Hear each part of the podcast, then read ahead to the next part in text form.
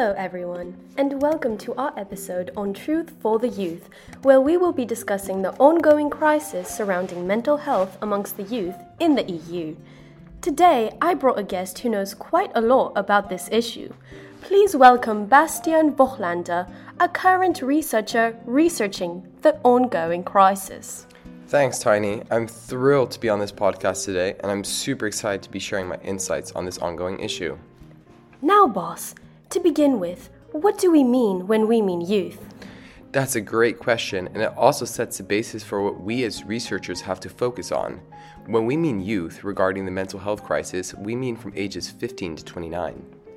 So, boss, we know about therapists and help that the youth can seek. So, how is there a crisis? Another great question. Currently, there is such a high demand for help that there's a waiting list from six months to two years, and actually, two thirds of people who seek mental health services reported that they found it difficult to access them. And that is just the tip of the iceberg. Antidepressant and antipsychotic treatment, which is one of the most common treatments, are commonly overprescribed. Science shows that long term antidepressant use suppresses serotonin concentrations, which is correlated with the increased risk of mental illness.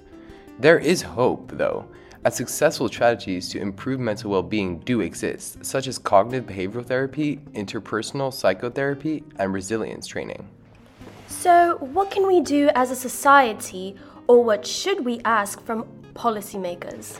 To fix this issue, we have to change the way we approach mental well being. We need more funding for research and a reshaping of cultural and institutional paradigms. The most effective way I can think of is through education. But because we are talking about the ages 15 to 29, not just in schools, but also at the workplace.